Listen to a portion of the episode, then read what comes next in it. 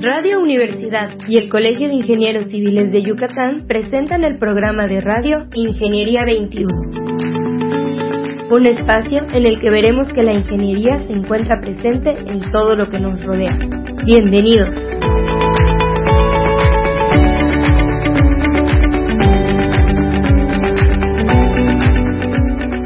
Días, estimados radioescuchas. Bienvenidos al programa de Ingeniería 21. El día de hoy se cuenta con nosotros Abel Arce Pacheco. ¿Cómo estás, Abel? ¿Qué tal? Buenos días, ingeniera. Bastante bien. Gracias. Qué bueno. Abel Arce es vicepresidente del Club de Estudiantes del Colegio y también es conductor del programa Facebook Live del colegio que lleva el Club de Estudiantes. Y bueno, estamos muy contentos de que esté con nosotros el día de hoy.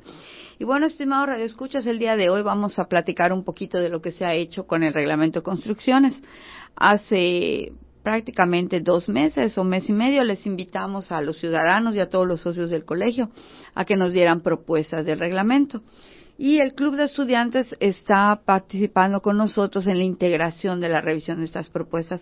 A ver, eh, quisieras comentar cuál fue tu experiencia, o sea, cómo es que te integraste a esta compilación de las de la revisión del reglamento. La verdad ha sido una muy buena experiencia por mi parte. Eh, yo ya me encuentro trabajando eh, hoy en día y siempre he considerado que es eh, un reto para nosotros cuando te, encargan llevar algún trámite y no conoces el reglamento o inclusivemente ya cuando lo conoces ya lo tienes en mano eh, sientes que hay ciertas deficiencias o puede estar un poco obsoleto o inclusive hay herramientas que aún le hacen falta, como lo veníamos comentando en la, en la revisión. Uno de los puntos que hemos tratado es que este, estamos revisando las normas técnicas, las normas complementarias, y este y si, y si bien sí se encuentran eh, en una página en, publicadas, eh, no están a mano, no es fácil su acceso. Entonces, una de las propuestas que estamos haciendo es que todas las normas técnicas, ya sean de arquitectura, de, de diseño, urbano. diseño urbano, etcétera, etcétera, pues ya estén compiladas en un mismo punto y no tengas que estar las buscando de acuerdo a su publicación. Efectivamente, el reglamento de construcciones tiene su historia. Eh, este reglamento que actualmente se está estén revisando y que se va a presentar propuestas de los socios del colegio y de algunos, tal vez algunos ciudadanos que no son socios, pero que participaron, este, tiene su origen en el 2018, fue publicado el 5 de enero del 2018, perdón, pero el reglamento que lo antecede era un reglamento que tenía aproximadamente 600 artículos, que también lo hemos comentado. Sin embargo, cuando se hizo la revisión de ese reglamento, pues se revisó muy a detalle, se mandó una propuesta, pero aparentemente el ayuntamiento decidió publicar un reglamento más corto, un tipo reglamento México, el antiguo Distrito Federal, ¿no? Y actualmente lo que comenta Abel de las normas complementarias es importante porque si bien se publicaron en la Gaceta, como él dice, están en la página, pero tienes que buscar tres diferentes gacetas para poder complementar todas las normas. Entonces, es muy importante que el gobierno pudiera tenerlas accesibles en una página para que todos los ciudadanos o todos los constructores pudieran ingresar a ellos, ¿no? A ver, ¿qué otra cosa has visto en esta compilación que hemos hecho? Bueno, algo muy interesante es este, bueno, ahí como habíamos platicado hubo como que hay un pequeño eh, roce el, el hecho de descartar el uso de los de las fosas sépticas y los sumideros, bueno, los sumideros ya están completamente descartados y este y la propuesta de que cada este, zona habitacional, cada casa pudiera tener un humedal. Bueno, esa es, es parte de sí, fue, fue, fue, fue mucha discusión. Bueno, varios socios del colegio y algunos ciudadanos, ahí entró un, un ciudadano que, que está muy preparado y es su especialidad el tratamiento de aguas residuales. La propuesta del colegio definitivamente va a ser que se eliminen las fosas sépticas como tales. ¿Por qué? Porque no terminamos de entender nuestro suelo. Y nuestro suelo pues es como una esponja, es la manera más fácil de explicarlo. Ahora yo no soy especialista, pero en el colegio tenemos muchos especialistas como el ingeniero Zenón Medina, que ha participado en estos foros. Y lo que comenta, lo que comentas es pues muy cierto, ¿no? Si las fosas sépticas siguen, y no son prefabricadas, son hechas, o creo que las hechas ya no están autorizadas, son prefabricadas, pueden tener algún problema. ¿Por qué? Porque diría el ingeniero Rogelio Pérez, ¿Con qué lavas tu inodoro? Con ácido, ¿no? ¿Con, qué lavas los Con cloro. Y son agentes corrosivos que dañan nuestras fosas sépticas. Que dañan nuestras fosas sépticas. Entonces, una de las propuestas del colegio va a ser que se pongan biodigestores y que en su caso, cuando sea posible, también se pudieran hacer humedales. Claro que eso es ya una, una propuesta más, este, más larga o más, extensa de poder hacerlo. ¿Alguna otra cosa? Es muy interesante. El tratamiento de agua siempre ha sido un tema para nosotros y en varios programas aquí estuvimos hablando de la salida de las aguas pluviales al mar con el ingeniero Jorge López. Hemos este, tenido también al ingeniero Zenón con el suelo cárstico. O sea, somos un lugar casi único en el mundo y realmente somos privilegiados por el fácil acceso que tenemos del agua. Entonces, de, lo que debemos de hacer es procurar eh, que estén en las mejores condiciones posibles. Exactamente, exactamente. Y a mí me, anima mucho cuando gente como Abel, que todavía está terminando la carrera, ya tenga esta conciencia, porque no podemos seguir como estamos, ¿no? Comentábamos con, con el presidente del Club de Estudiantes cuando estábamos haciendo la compilación lo que suele suceder también. La gente no limpia sus pozos, no limpia los drenajes populares que están en la puerta de su casa y todos los pedacitos de plástico, todos los pedazos de, de cosas que no se desbaratan tan rápido, pues van tupiendo el suelo. Así es, que precisamente era lo que estábamos diciendo, puedes tener dos, tres pozos en la puerta de tu casa, pero si no si, si no haces esa labor social, personal, de abrirlo, limpiarlo cada que venga una lluvia, ya que sean temporadas, de nada va a servir porque al final se terminan obstruyendo. Eh, bueno, otra, otro punto importante y que nos dio muchísimo trabajo, más que complicado, sino que eran muchas sugerencias, era por la parte estructural que estábamos platicando. Efectivamente, efectivamente. Hoy en día, este, hay ciertos puntos que no son muy claros, como lo estábamos platicando, el, el hecho de que a partir de que se concluya la obra, yo, si fuese un ingeniero estructural, este, debo de cumplir un plazo de un año haciéndome responsable de cualquier eh, evento que pudiera suscitarse. Que no estaba muy claro eso, sí, efectivamente. Efectivamente. El punto anterior habla de que la responsabilidad continúa por dos años y realmente ahí en el deslinde de responsabilidades tenemos que hablar del constructor, porque el que diseña la estructura no necesariamente es el que la construye. Entonces no puede ser la misma responsabilidad porque no podría estar, tendría que estar parado supervisando completamente todo el proceso para poder, sino que tiene que supervisar eventualmente o dirigir eventualmente si le dan la dirección, pero bueno, para eso están los peritajes. Exactamente. Y otro punto era no y eso no es únicamente el hecho del, de la parte estructural, sino que también se puede dar en el diseño del tratamiento de las aguas, la parte eléctrica, que si bien estamos platicando que ahí hay como que un, pequeño roce o un, un enfoque que se podría dar, porque precisamente tú puedes tener a, un ingeniero que te haga todo el diseño de tus instalaciones eléctricas, pero a la mera hora, si no cumplen con lo que la CFE nos, nos está exigiendo, si bien está firmado, autorizado y todo lo que tú quieras, la CFE no te va a, no te va a, conectar. Sí, es lo que comentábamos ayer. La estructura es algo muy importante y creo que definitivamente es de lo que más podemos hablar los ingenieros civiles, ¿no? Pero definitivamente el estructurista no necesariamente es el constructor, entonces tenemos que dividir, y sí está dividido en el, en el reglamento de alguna manera, pero uno de los comentarios de los socios fue que no estaba muy claro la responsabilidad y el, el colegio está proponiendo que quede muy claro hasta dónde llegan las responsabilidades y cuáles son. Y pasando a lo eléctrico, la ventaja de la ingeniería eléctrica es que cuando, no siendo vivienda, conexión o Comisión Federal no me va a conectar, si no tengo una revisión por un órgano de supervisión que se llama la unidad verificadora de, instalaciones eléctricas. Entonces ahí hay de alguna manera una, una protección más, ¿no? Un paso más que el constructor tiene que seguir. Que en vivienda ahí ya no es el Colegio de Ingenieros Civiles, pero es el Colegio de, Ingenieros Electromecánicos el que trata de, de estar empujando a que la norma aterrice a vivienda, porque vivienda hasta ahorita no necesita verificación para ser conectada. Comisión conecta con, con la pura norma de la cometida, no se mete a ver qué hay adentro. cómo están las instalaciones, cuántas fases tienes. No, no, no, la fase sí, lo que no es lo de adentro. O, sea, me, refería a la distribución. Ah, exactamente, a la distribución. O sea, dos para cocina, uno para Exacto, uno para exactamente. que es lo mínimo que nos, Exactamente, exactamente. Eh, Abel, y comentando sobre un poquito los temas, ¿te acuerdas cómo está dividido el reglamento y cómo estábamos trabajando? Claro, este, son títulos que a su vez se subdividen en capítulos y ya después pasamos a los artículos. Este, y de hecho el que hemos tenido más propuestas para cambios es el título 2.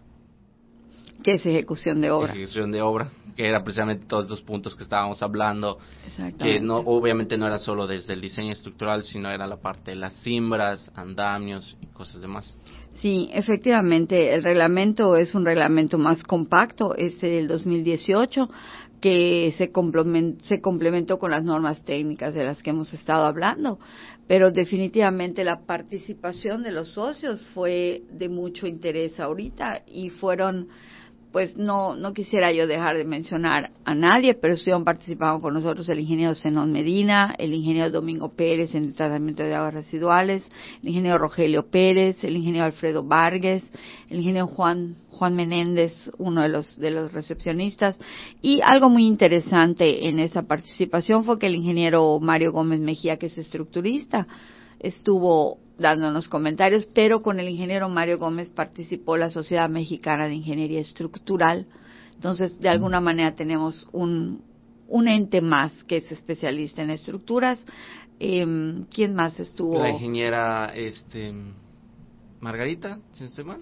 A la licenciada Margarita, que es especialista en diseño universal. Muy bien, efectivamente. Y nos estuvo haciendo los puntos para que eh, las especificaciones y los artículos se dirijan de la manera correcta, a su vez de que respeten todas aquellas normas de que era eh, las personas con discapacidad. Exactamente.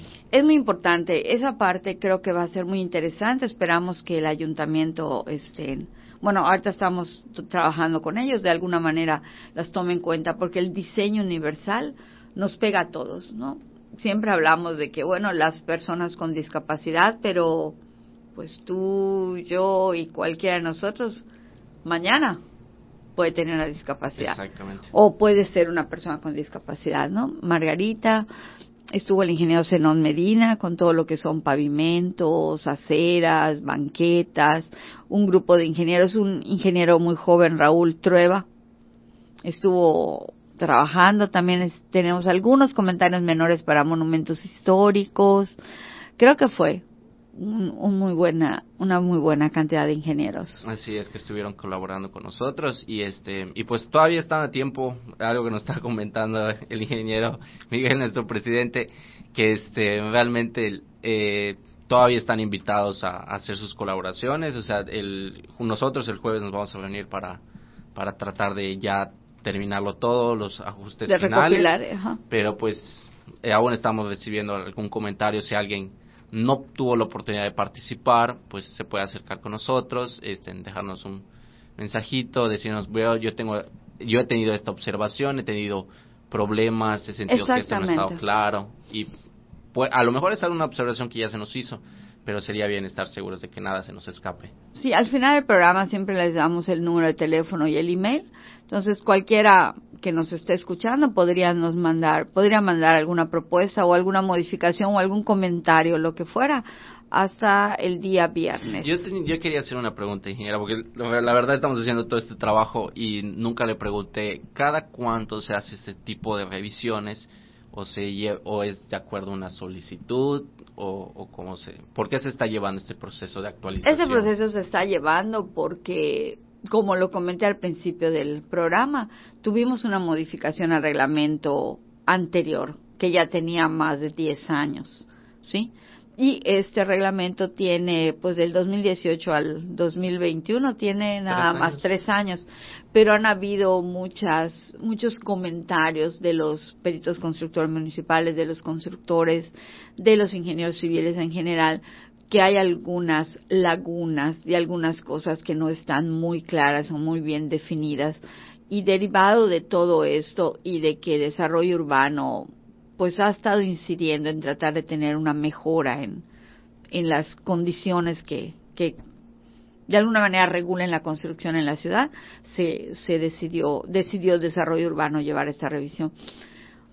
Podríamos decir que cuando menos hay que hacerla cada cinco años, casi casi como los planes de estudio, pero realmente no depende de nosotros porque es una decisión del gobierno.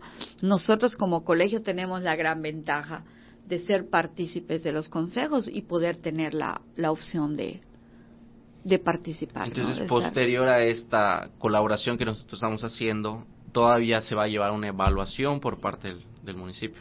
Sí, lo que el colegio hace es que como organización civil que está totalmente relacionada con la construcción, presenta sus sus propuestas. sus propuestas, sus comentarios, sus sugerencias, la justificación del por qué se está solicitando. Por ejemplo, en la fosa séptica que hablábamos, que es muy importante, hay una justificación muy larga de, del por qué se solicita que ya no exista como opción, sino que se derive a un biodigestor o a un sistema de tratamiento de aguas residuales, las tan conocidas PETAR, las plantas de tratamiento de aguas residuales. Entonces, el colegio lo presenta al ayuntamiento, el ayuntamiento va a revisarlo, seguramente tiene algunas otras sugerencias de algunos otros órganos de ciudadanos o de constructores como la Cámara Mexicana de la Industria de la Construcción, probablemente algunos otros colegios de profesionistas, ellos recopilan todo, tienen que presentarlo al director, el director con su grupo lo evalúa, lo, lo evalúa y lo tienen que presentar ante Cabildo. Ante el jurídico primero de ellos para que pase la parte legal y luego hay que presentarlo ante Cabildo y hasta que Cabildo eh, autorice se, se tiene un, un reglamento nuevo, ¿no? Entonces, es un proceso que con nosotros terminará este mes, pero ellos tienen, si no me equivoco, por lo que nos comentó la, la licenciada Dulce Pacheco, ellos tienen hasta junio para terminar. Por eso nosotros tenemos que entregar ahorita la primera semana de mayo y ellos tienen dos meses para todas sus evaluaciones. Su proceso antes de llegar a Cabildo. Luego Cabildo tiene también un tiempo antes de que se publique. Entonces sí es un proceso riguroso. Un proceso riguroso, un proceso, un proceso legal como cualquier ley, ¿no? Como cualquier ley.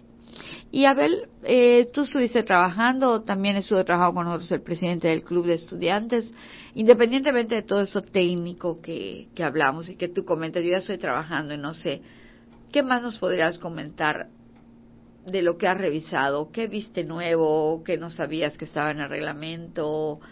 ¿Cómo consideras tú que tu participación como parte del Club de Estudiantes en esta área te está ayudando en tu formación profesional? Bueno, un, no si se recuerda usted una observación que me hizo. Yo creo que lo más importante que me llevo es que no es importante aprendernos de memoria este reglamento, sino que saber dónde lo vamos a encontrar eh, o, de acuerdo a la problemática que te esté planteando tu diseño, ya sea arquitectónico, estructural, en qué parte del reglamento lo, lo vas a ubicar.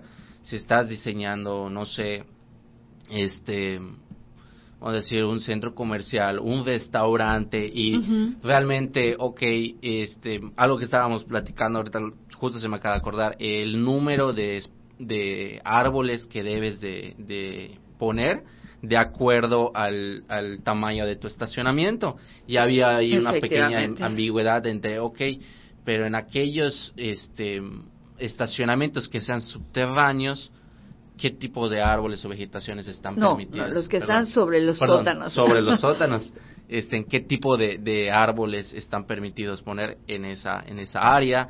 Eh, las, lo- el número de, de espacios para personas con discapacidades, este, de qué dimensiones deben de ser las rampas, etcétera, etcétera. La verdad, estoy, ahorita que estoy pensando, nos comentabas que en donde más opiniones recabamos fue el título 2, creo que, creo que cometimos un error, no es ejecución de obra, es toda la parte de diseño arquitectónico y urbano, diseño de instalaciones, diseño de, de estructuras, diseño, todo ese es el título 2, y el título 3 es ejecución de obra, nada más para aclarar. ¿Cierto? y el título 1 son disposiciones generales que no es que no hayamos recibido muchas muchos comentarios, sino que es la parte de peritos, que está como concentrada y que es, bueno, es una, una de las partes de disposiciones generales y es creo que una de las partes del reglamento que menos este, indefiniciones tiene, está un poquito más este, desglosada. Y bueno, creo que es muy importante, si nos están escuchando jóvenes de la facultad, el ser parte del club de estudiantes no solamente es lo social, ¿no? El poder estar actualmente haciendo una revisión del reglamento, pues les trae una, pues una formación que a veces en la escuela no llega a tal detalle, ¿no? Tal vez sí, entiendo que en procedimientos de construcción, en la materia, ven el reglamento, revisan y todo, pero no es la oportunidad de ya estar con gente que lo está aplicando y que te está diciendo esto no está funcionando, ¿no? Y que te abre no, incluso, o sea, es, es un gran aprendizaje porque muchos te dirán, ok, ahí está el reglamento, ándale, léelo, este, a, aplícate a lo que el reglamento te está diciendo. Exacto. Pero realmente como estudiantes o recién egresados o, o eh, recién inmersos en el, en el campo laboral, no sabemos el trasfondo de, de, de todas estas normas, estos artículos, por qué se están dando. Y, y ahorita la verdad que ha sido muy interesante revisar los comentarios, incluso para, para mí que ya llevo más años de ingeniero, no eres especialista nunca en todo, ¿no? No eres todólogo. Y el, el área de aguas ha sido, pues, muy discutida, muy comentada, ¿no? Ya, ya lo dijimos, pero también pensar en pavimentos, en aceras, en por qué el ancho de las aceras, por qué no poner un árbol, por qué sí ponerlo, dónde ponerlo, de manera que la, la sección de la, del camino sea libre, todo, todas estas situaciones del diseño universal que es tan interesante y tan sencillo o sea, toda esta aportación de la licenciada Alexander donde nos dice, bueno, la rampa sí va, pero tiene que ir de esta manera, y es este dibujito, es este color, no hay que usar esto, el lenguaje, así como han cuidado ahora y hablan del lenguaje inclusivo, este lenguaje de decir personas con discapacidad o con alguna discapacidad es tan importante en vez de decir discapacitados, que es lo que comúnmente oímos, ¿no? Creo que ha sido un aprendizaje muy alto para ustedes y, y, y, para nosotros también. Bueno, pues creo que nos queda reiterarles lo que lo que les dijimos al principio. Si tienen algún comentario, si tienen alguna sugerencia para reglamento, estamos todavía en tiempo de recibirlos. Nos quedan unos días esta esta semana y probablemente el lunes de la semana siguiente. Y bueno, muchas gracias a los que estuvieron, muchas gracias otra vez a todos los participantes. Espero no haberme omitido nada. Bueno, hablamos también de eficiencia energética, nos estábamos comiendo ese punto. La doctora Milagrosa nos ha ayudado en eso. Entonces ha habido participación de socios, de no socios, de especialistas. Creo que esta revisión va a ser algo muy, muy interesante para poder entregar al ayuntamiento. Muchas gracias. Abel. Gracias, ingeniera, por la invitación. La verdad, mi primera vez participando en, el programa de radio. Me encontraba un poquito nervioso, pero pues Muchas, gracias. muchas gracias. Muchas gracias. Eh, estuvo con nosotros Abel Arce Pacheco, que es el vicepresidente del Colegio de Ingenieros. Y bueno, me despido de ustedes. del Club de Estudiantes. perdón, perdón, perdón. Miguel García nos va a decir que le estamos quitando a su vicepresidente del Club de Estudiantes. Bueno, pues estimados escuchas, nos despedimos de ustedes y les recordamos que la ingeniería se encuentra en todo lo que nos rodea. Muy buenos días. Ingeniería 21 es producido por Radio Universidad y el Colegio de Ingenieros Civiles de Yucatán. Teléfono 925-8723. Correo gerencia arroba cicyucatán.mx. Facebook Colegio de Ingenieros Civiles de Yucatán AC, sitio oficial.